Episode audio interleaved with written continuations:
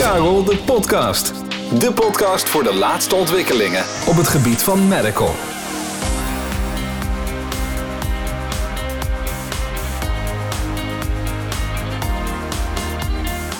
Vanuit de studio van Karel Leurvink is dit Karel de Podcast. En mijn naam is Rijn Hoornstra. Jaarlijks krijgt 5 tot 10 procent van de patiënten in een zorginstelling te maken met een zorginfectie. Elk jaar overlijden er duizenden mensen ten gevolge van voedselvergiftiging. En inmiddels hoeven we helaas ook niet meer te vertellen hoe snel het coronavirus de hele wereld in zijn greep kreeg en heeft. Infectiepreventie is binnen zorgorganisaties een vak apart. Immers, voorkomen is beter dan genezen. Er zijn verschillende preventieve maatregelen die genomen kunnen worden om infecties te voorkomen. Vandaag in deze podcast bespreken we het belang van het reinigen en desinfecteren van de omgeving en de materialen. En wie kan ons daar beter over bijpraten dan Jolanda Nelson Melging? Zij is deskundige infectiepreventie onder andere voor Diversie. En geheel coronaproef bellen we haar vandaag live vanuit de studio in Enschede. Welkom Jolande. Ja, dankjewel uh, Rijn. Ja, fijn dat je hier ja, in deze voor jou waarschijnlijk zeer drukke en hectische periode tijd voor wil vrijmaken om ons te woord te staan. Dat wordt vooraf al uh, heel erg gewaardeerd. Nou, geen dank. Kijk, we zien op tv de laatste maanden allerlei deskundigen voorbij komen. Je kunt het uh, s'avonds om half elf de tv niet aanzetten. En de ene is nog, uh, weet, weet, er nog meer van dan de ander. Maar um, om het even heel concreet te maken voor onze luisteraars. Wat is nou de echte rol van een infectiepreventie in een, een ziekenhuis of een zorginstelling? Kun je daar wat meer over vertellen, Jolande? Ja, zeker. Ja, deskundige infectiepreventie, uh, die ja, het woord zegt het al, hè, ondersteunt een zorginstelling in infectiepreventie. En ja, daarin heeft zo'n deskundige infectiepreventie verschillende rollen. En op strategisch niveau uh, ja, adviseert de deskundige infectiepreventie in de infectiecommissie aan de Raad van Bestuur. Nou, echt meer praktisch op de werkvloer uh, is de deskundige infectiepreventie vooral bezig met protocollen. Het, de protocollen maken of controleren als die op inhoud door de instelling zelf wordt gemaakt. Maar die protocollen moeten natuurlijk ook op de werkvloer landen. En uh, daarom geeft, uh, geven wij ook scholing en voorlichting. Belangrijk ook om te kijken of ja, de randvoorwaarden voor goede hygiëne op orde is. En of die protocollen natuurlijk ook in de, pro, in de praktijk worden uitgevoerd. En dan doen wij als deskundige infectiepreventie ook audit. Nou, en zoals jij al aangaf, Rijn, krijgen patiënten in zorginstellingen te maken met zorginfecties. En die hadden eigenlijk voorkomen kunnen worden. En het is daarom ook belangrijk dat je als instelling daar zicht op hebt.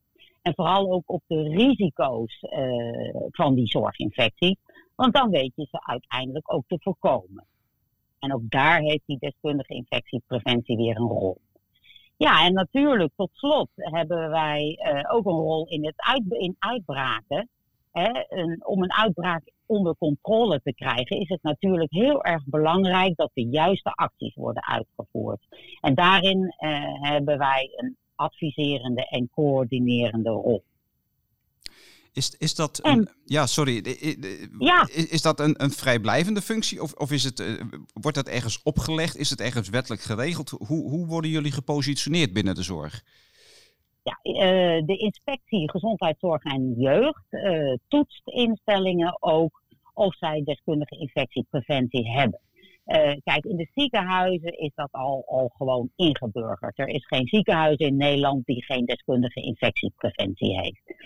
Ehm, maar in verpleeghuizen kan het nog wel eens voorkomen hoor, dat er geen deskundige infectiepreventie is of heel erg minimaal die ze dan af en toe eens bellen omdat de nood aan de man is. Maar het beste is natuurlijk dat dat ook structureel daar ingeburgerd is. En, en ja, met fatsoenlijke uren om alle taken en, en, en rollen die zo'n deskundige infectiepreventie heeft, dat dat ook echt uh, ja, vorm krijgt, zeg maar. Oké, maar, maar nog even heel concreet. Ben je echt verplicht als organisatie iemand in dienst te hebben of, of iemand zeg maar in te huren, moet je wel een verplicht beleid hebben op het, in het kader van infectiepreventie? Want dat, dat, is wel eens onduidelijk, Jolande. Nee, het toetsingskader is duidelijk. Hè. inspectie toetst daarop. Je moet absoluut infectiepreventiebeleid hebben. En ja, uh, en daarbij ook een deskundige infectiepreventie die je daarin adviseert. Okay. Maar de uitvoering daarin hè, kan minimaal zijn, maar er zijn ook instellingen die dat serieus nemen en daar fatsoenlijk uren voor vrijmaken. Ja, ja maar ik, ik hoor ook zorginstellingen die bijvoorbeeld infectiepreventiedeskundigen van een ziekenhuis inhuren om, om binnen hun zorginstelling het beleid gestalte te geven. Dus er worden allerlei creatieve manieren gebruikt om toch dit hele belangrijke onderwerp uh, ja, op de goede manier in te vullen. Um, ja. We hebben in een vorige podcast hebben we vooral de schoonmaakkant, zeg maar de facilitaire kant van, van infectiepreventie en hygiëne hebben we besproken. En ik ben blij dat ik jou aan de lijn heb, want we willen graag met jou wat meer ook de diepte ingaan wat betreft uh, de zorg en, en dan over besmettingen en bacteriën, virussen praten. Um, want ja, bacteriën, virussen worden vaak in één adem genoemd. Maar er zit natuurlijk heel veel verschil in, Jolande. En kun je ons even meenemen in, in die theorie? Wat is het verschil tussen bacteriën en virussen en, en wat is van belang om aan, uh, aan te denken? Nou, het grote verschil tussen bacteriën en virussen is dat een bacterie zich niet zelfstandig kan vermeerderen. Dat, uh, of ze, excuus, die kunnen zich wel zelfstandig uh, vermeerderen. En dat kunnen virussen niet. Uh, virussen hebben altijd een gastheercel nodig. En dat kan een plant, een dier of een mens zijn. Nou, het overgrote deel van de bacteriën die zijn nuttig hè, en veroorzaken ook geen ziektes. Hè. Maar nuttige virussen die zijn nog nooit ontdekt. En tot slot, een infectie met een bacterie kan je doorgaans bestrijden met antibiotica. Als de bacterie tenminste niet resistent is voor antibiotica.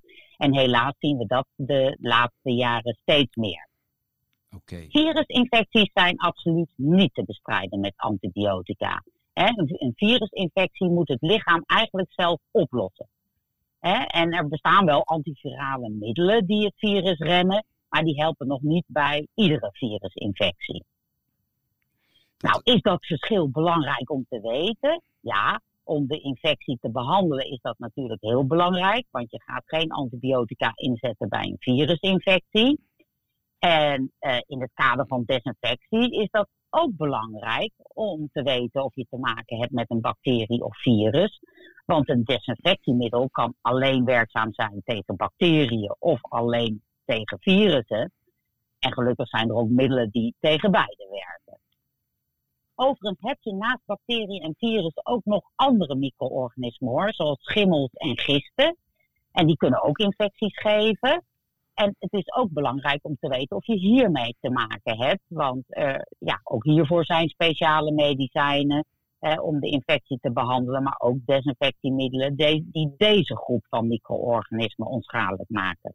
Er zijn een paar uh, ja, bekende bacteriën en virussen. Ik noem even, uh, ja, waarschijnlijk volledig overbodig het coronavirus. Maar denk eens aan het MRSA, uh, Noro, ESBL. Ja, waarom zijn deze nou binnen de zorg een, een groot gevaar in, in, in het algemene zin? Ja, ja, je moet je voorstellen, in zorginstellingen verblijven kwetsbare mensen. En die zijn gevoeliger voor infecties, omdat hun weerstand verlaagd is. En daarnaast is het natuurlijk ook zo dat die kans op verspreiding van die micro-organismen veel groter is. want er is heel veel fysiek contact tussen uh, de patiënten of bewoners en de medewerkers. en je hoeft als zorgmedewerker maar één keer vergeten je handen te desinfecteren en je kunt al iemand besmetten. En bovendien is er ook natuurlijk sprake van een instelling met een hoge concentratie aan mensen die infecties hebben of een besmettelijke aandoening. En dan is de kans ook groot dat je hiermee in contact kan komen. Oké, oké. Je noemde het al even, reinigen, desinfecteren. Als je het vergeet, kan dat grote gevolgen hebben. Um, binnen een, een, zorgomgeving is dat natuurlijk heel belangrijk, maar eigenlijk op het moment overal. Wat is nou het verschil tussen desinfecteren en reinigen? Wanneer moet je nou iets reinigen en wanneer moet je desinfecteren? Ga dat nog eens een keer uh, voor ons uh, uitleggen, alsjeblieft. Nou, bij reinigen uh, verwijder je vuil met daarin de micro-organismen, althans een deel van die micro-organismen. En bij desinfectie dood je de micro-organismen tot een aanvaardbaar niveau. En desinfectie is alleen nodig als er sprake is van een besmettelijke aandoening of een, uh, als er een oppervlak of een voorwerp is dat verontreinigd is met bloed of, of andere lichaamsvochten. Het is overigens wel belangrijk dat voordat je gaat desinfecteren, dat je eerst zichtbaar vuil weghaalt. Want een desinfectiemiddel reinigt namelijk niet. En zelf werkt niet eens meer of onvoldoende door het vuil. Dus daarom altijd eerst reinigen en dan pas desinfecteren. En alleen desinfectie als het echt nodig is. Oké, oké. Dus we beginnen met reinigen. En nou ja, dan laten we dat dan nu ook, ook doen. Waar moet je dan specifiek op letten? Je hebt in ieder geval een paar praktische aandachtspunten. Hè? Je moet met schoon werkmateriaal uh, werken. En dan apart materiaal voor interieur en apart uh, materiaal voor sanitair. En elke ruimte uh, waar patiënten of bewoners verblijven, moet je natuurlijk ook weer nieuw en schoon materiaal gebruiken. En als je handschoenen draagt, moet je die ook vervangen per ruimte en handhygiëne toepassen. Heel logisch, werkt natuurlijk van schoon naar vuil. Zorg voor een goede dosering van die reinigingsmiddelen. Want als je te veel gebruikt, want daar ben je toe geneigd vaak, ja, dan geeft dat alleen maar een plaklaag waarin bacteriën zich gemakkelijk kunnen vermeerderen. Nou, als je klaar bent, dan moet je uh, het water met aangemaakte oplossingen ook weggooien en niet bewaren. Uh, ook in de sproeiflacons, want die bacteriën kunnen in die oplossing uitgroeien. Nou, doeken en moppen die je gebruikt ook, moet je ook echt diezelfde dag nog wassen, want dat voorkomt ook weer uitgroei van bacteriën in de doeken. Nou, emmers na gebruik natuurlijk legen, omspoelen en drogen. Heel belangrijk dat drogen. Want ook in een laagje achtergebleven vocht kunnen bacteriën uitgroeien. En kan er ook uh, kalkaanslag ontstaan uh, in de emmer. Nou, dat waren een paar praktische aandachtspunten. Uh, misschien ook nog ehm, goed om te noemen dat er natuurlijk verschillende partijen in de zorginstelling zijn die zich bezighouden met reiniging. de collega's schoonmaak, die hebben een rol. Maar de collega's die aan het bed staan, die hebben ook een rol. En het is heel erg belangrijk dat ze van elkaar weten wie wat doet. En daarom is het ook belangrijk dat er voor elke partij eigen werkprogramma's en uh, schoonmaakschema's zijn. Zodat uh, ja, er niet vergeten ruimtes of objecten uh, zijn die nooit gedaan worden. En het borgen van de reinigingswerkzaamheden, dat is ook heel erg belangrijk. Hè? Vooral periodieke werkzaamheden. En ja, ik adviseer dan altijd uh, bijvoorbeeld het gebruik van aftekenlijsten, hè, zodat het voor iedereen inzichtelijk is dat het gedaan is. En als je denkt aan uh, de collega's zorg, die moeten echt denken aan de matrassen, rolstoelen, tilliften, de medicijnwagens, binnenzijde van kasten uh, met allerlei steriele materialen of medicijnen. want dat zijn voorbeelden uh, waarbij uh, collega's schoonmaak zich niet mee bezighouden. Nee. Ik vind dat je daar een heel goed punt maakt, want wat je vaak in de praktijk tegenkomt is dat zowel zorg als schoonmaak ontzettend goed hun best doen, individueel, maar dat het inderdaad in, in de samenhang nog wel eens spaak loopt. En, dat niet alleen qua communicatie, maar ook qua uitvoerende werkzaamheden. En, en je hoort zeker binnen de zorg, en zorginstellingen in Nederland, heel veel tussen haakjes klagen dat, dat die synergie tussen zorg en schoonmaak niet optimaal is. Dat geeft vaak spanning. herken je dat?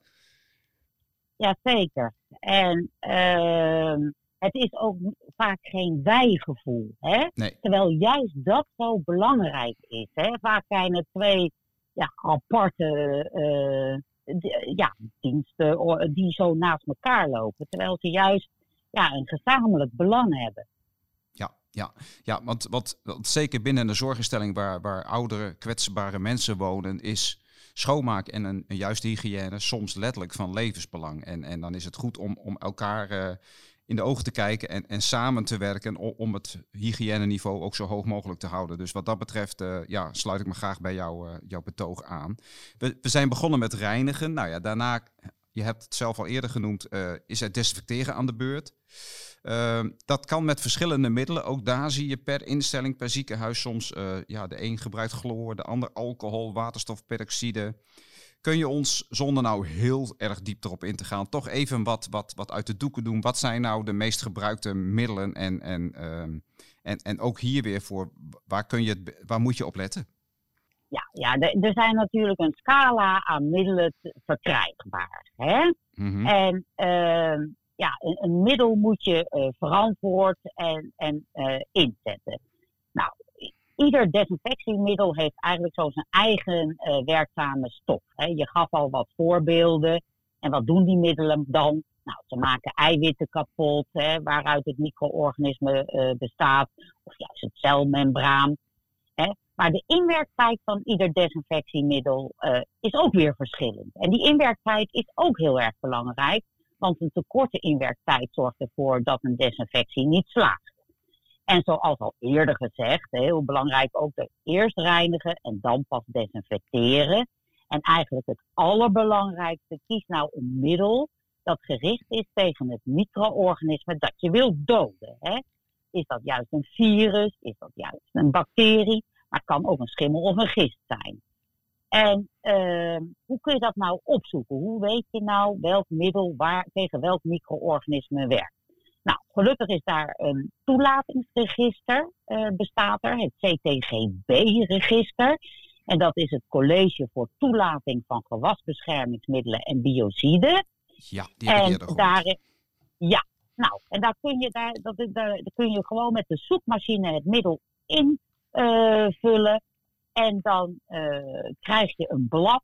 En dat klik je natuurlijk aan. En daar staat ook precies uh, wat de toepassing van het middel is en tegen welke micro-organismen het werkt. Ook hoe, hoe lang de inwerktijd is. Dus dat is hartstikke gemakkelijk. En ook belangrijk om te kijken uh, dat, je, dat het middel een N-nummer heeft. Hè? Uh, want dan weet je ook dat het toegelaten is in Nederland. En dat het ook veilig is voor het mens en milieu. Misschien een hele gevaarlijke vraag die ik nu stel. Maar, uh, want je hebt het al, al, al, eerder gezegd van middelen werken op specifieke uh, bacteriën, virussen. Nu is het coronavirus eigenlijk uh, ja, echt, echt heel nieuw, tussen haakjes dan. Ja. Maar, maar is er dan een desinfectant die werkt tegen corona? Of is het alleen maar zo goed mogelijk proberen te beschermen ertegen? Of, of is het al bewezen dat een bepaald middel het coronavirus doodt?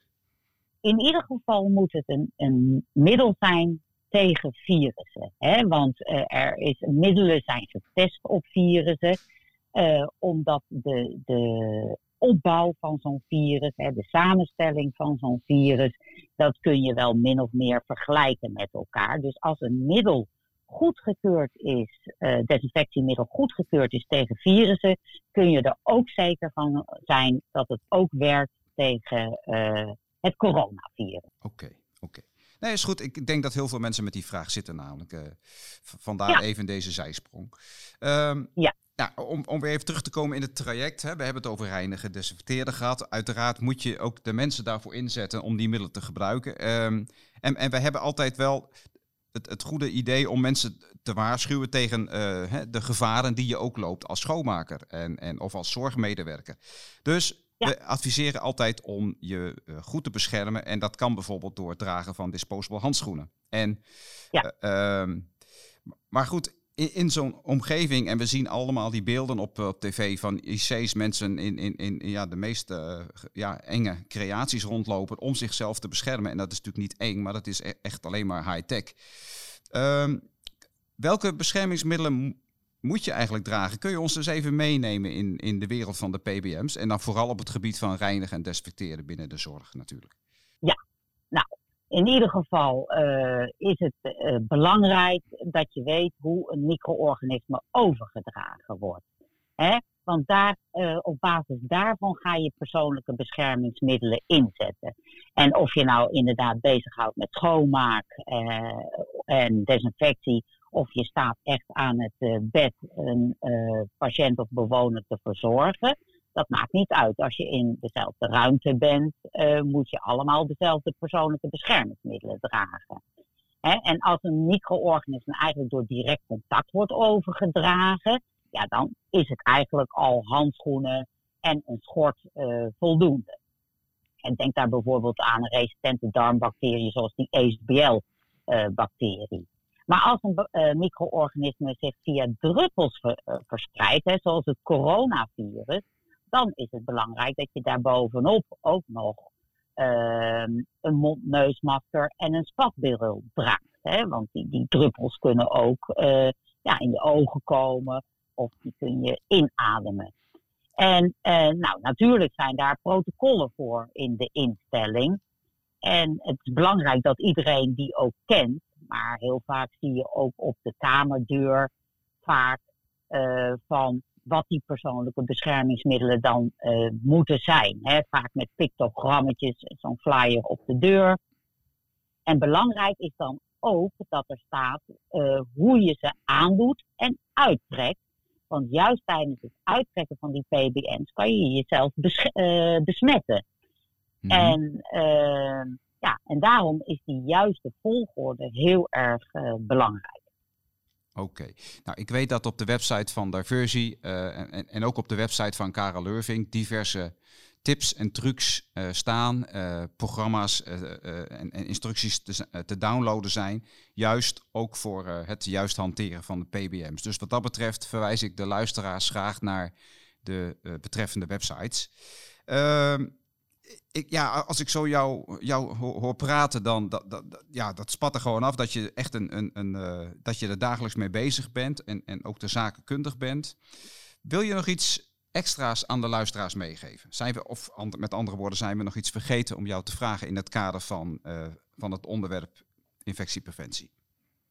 Nou, volgens mij zijn we uh, redelijk compleet geweest. Wat ik nog wel mee zou willen geven, is dat het erg belangrijk is als je in de zorg uh, werkt, uh, dat je goed op de hoogte bent van die infectiepreventieprotocollen. En dat je er ook scholing over hebt gehad. Hè. En dat geldt voor iedereen uh, die in de zorg werkt. En als je iets niet weet, is dat absoluut ook geen schande. ik zeg maar altijd, domme vragen bestaan niet. Dus stel vooral die vragen aan je collega's of deskundigen van de instelling als je ergens over twijfelt of iets niet weet.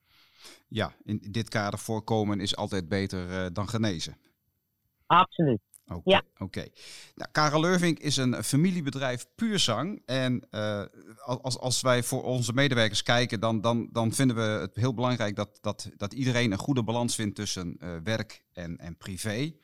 En ja, we willen deze podcast eigenlijk uh, de, voor het eerst ook een, een, een vraag buiten eigenlijk de, de reguliere uitzending omstellen aan jou van ehm, wat is nou naast jouw werk je grootste hobby of uh, passie?